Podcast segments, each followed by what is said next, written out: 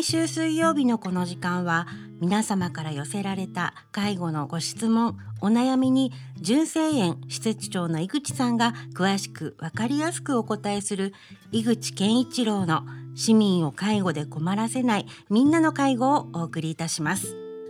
私は番組アシスタントの FM 小田原小山由香子と申します。井口さん今週もよろしくお願いいたします。はいよろしくお願いします。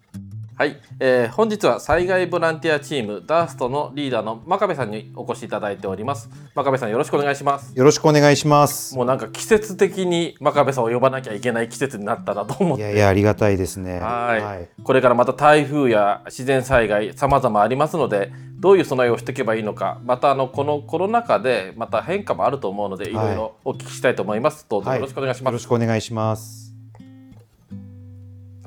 はい、ではあの真壁さん、まあ、早速ですけれども6月梅雨の時期になってきましたけれども、はい、何か気をつけるべきこととか備えておくことってあります？そうですね。あのやはり最近あの自然災害があ非常に多い中であの以前に比べてやはり水害っていうのがねやっぱ増えてきましたんでこの水害に対する備えも必要だと思います。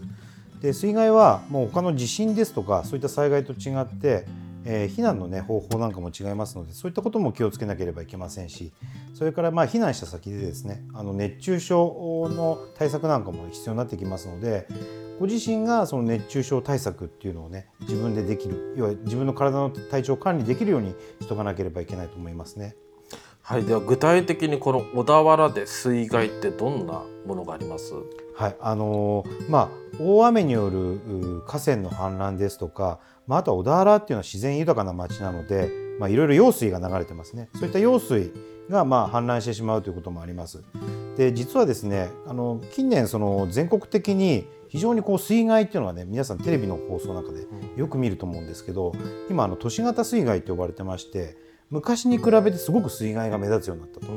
で一つの理由としては、まあ、例えばその道路っていうのが都市の近代からどんどんどんどんアスファルト化して地面が水を吸収しなくなっちゃったんですね。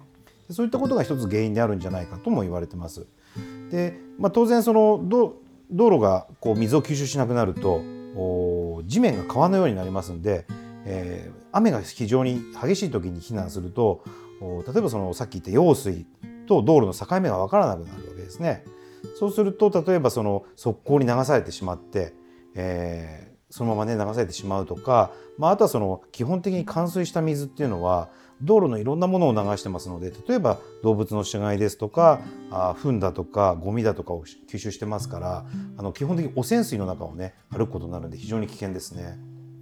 なるほど。水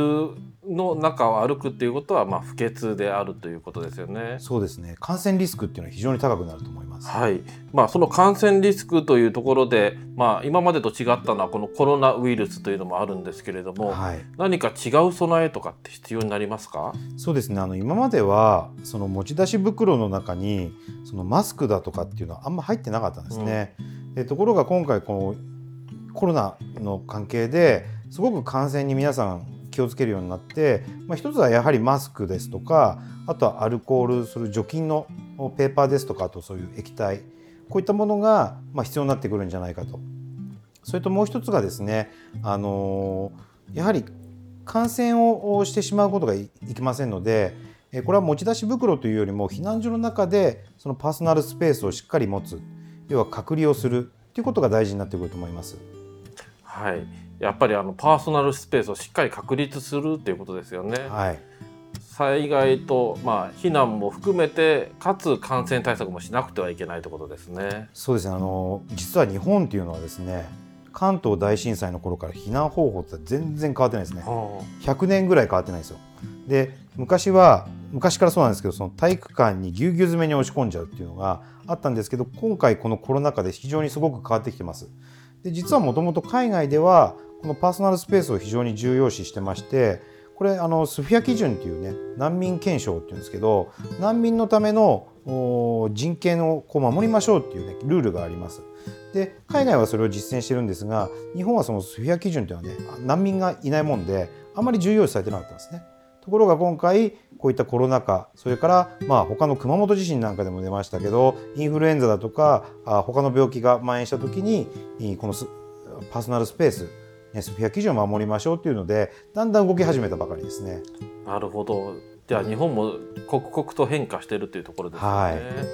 外国人の人たちも増えてきましたしね。そうですね。あの外国人の方はやはり日本語が喋れませんのであの避難行動要支援者という形になります。これはあの高齢者も同じで、えー、日本のその避難方法に対して非常に弱い方っていうのは避難行動要支援者っていうね言い方になるんですけどあの特に海外で災害が少ないところ地域の方は災害慣れしてませんからよりねあの配慮してあげなきゃいけない存在になりますね。はい、そういえばあの真壁さん、はいあの外国人の、まあ、コロナ禍で帰れなかった人の支援をしてたと話を聞いたんですけれども。はい、あのそうなんです。実はあの私の知り合いがですね、あのたまたまベトナムでそういうボランティアをされてた方がいて、実はそのコロナ禍で、えー企業研修で来ていた外国人の方があの帰れなくなっちゃったんですね。うんで帰れなくなっちゃったのはいいんですけどその後結局その滞在日本に滞在しなきゃいけない中でもう少ない貯金をこう切り崩しながら生活してだんだんだんだん今度生活ができなくなっちゃったと。ところがこのコロナで仕事もできないっていうので非常にそのコロナ難民っていうのが増えちゃったんですね。で私たちの仲間で、まあ、ちょっとそういったもので何かお手伝いできないかなということで例えばその就職先をまあ探したりですとかあー、まあ、あの私のねい家の芝刈りを頼んだりとかね、うん。そういったことをしました。もうその方は定職に就かれたんですか？あおかげさまで、よはい。ですね。はい。はい、まあこの新型コロナウイルスの感染症でさまざまな、まあ、生活で変化があるというところですけれどもあの、まあ、今回、えー、と6月から災害に対して、まあ、備えというところで事前に準備しておくものって何かありますか？はい、あのまずはですねちょっと情報を一回整理していただきたいんですね。というのはですね実はそのコロナ禍っていうのもあっていろんなその国の対応それから地方自治体の対応というのは変わってきてます。で特にですねあの5月の20日にですね改定されたのが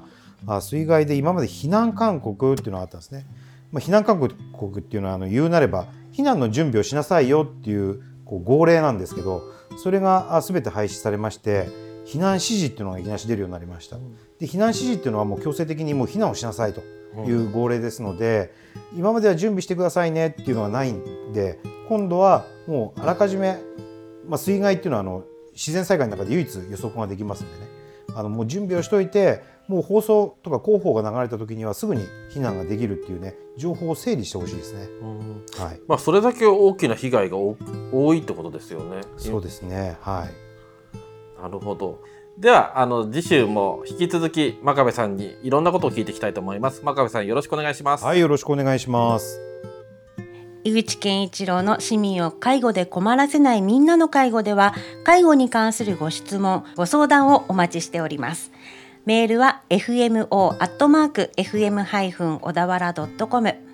ファックスは零四六五三五の四二三零までお送りください。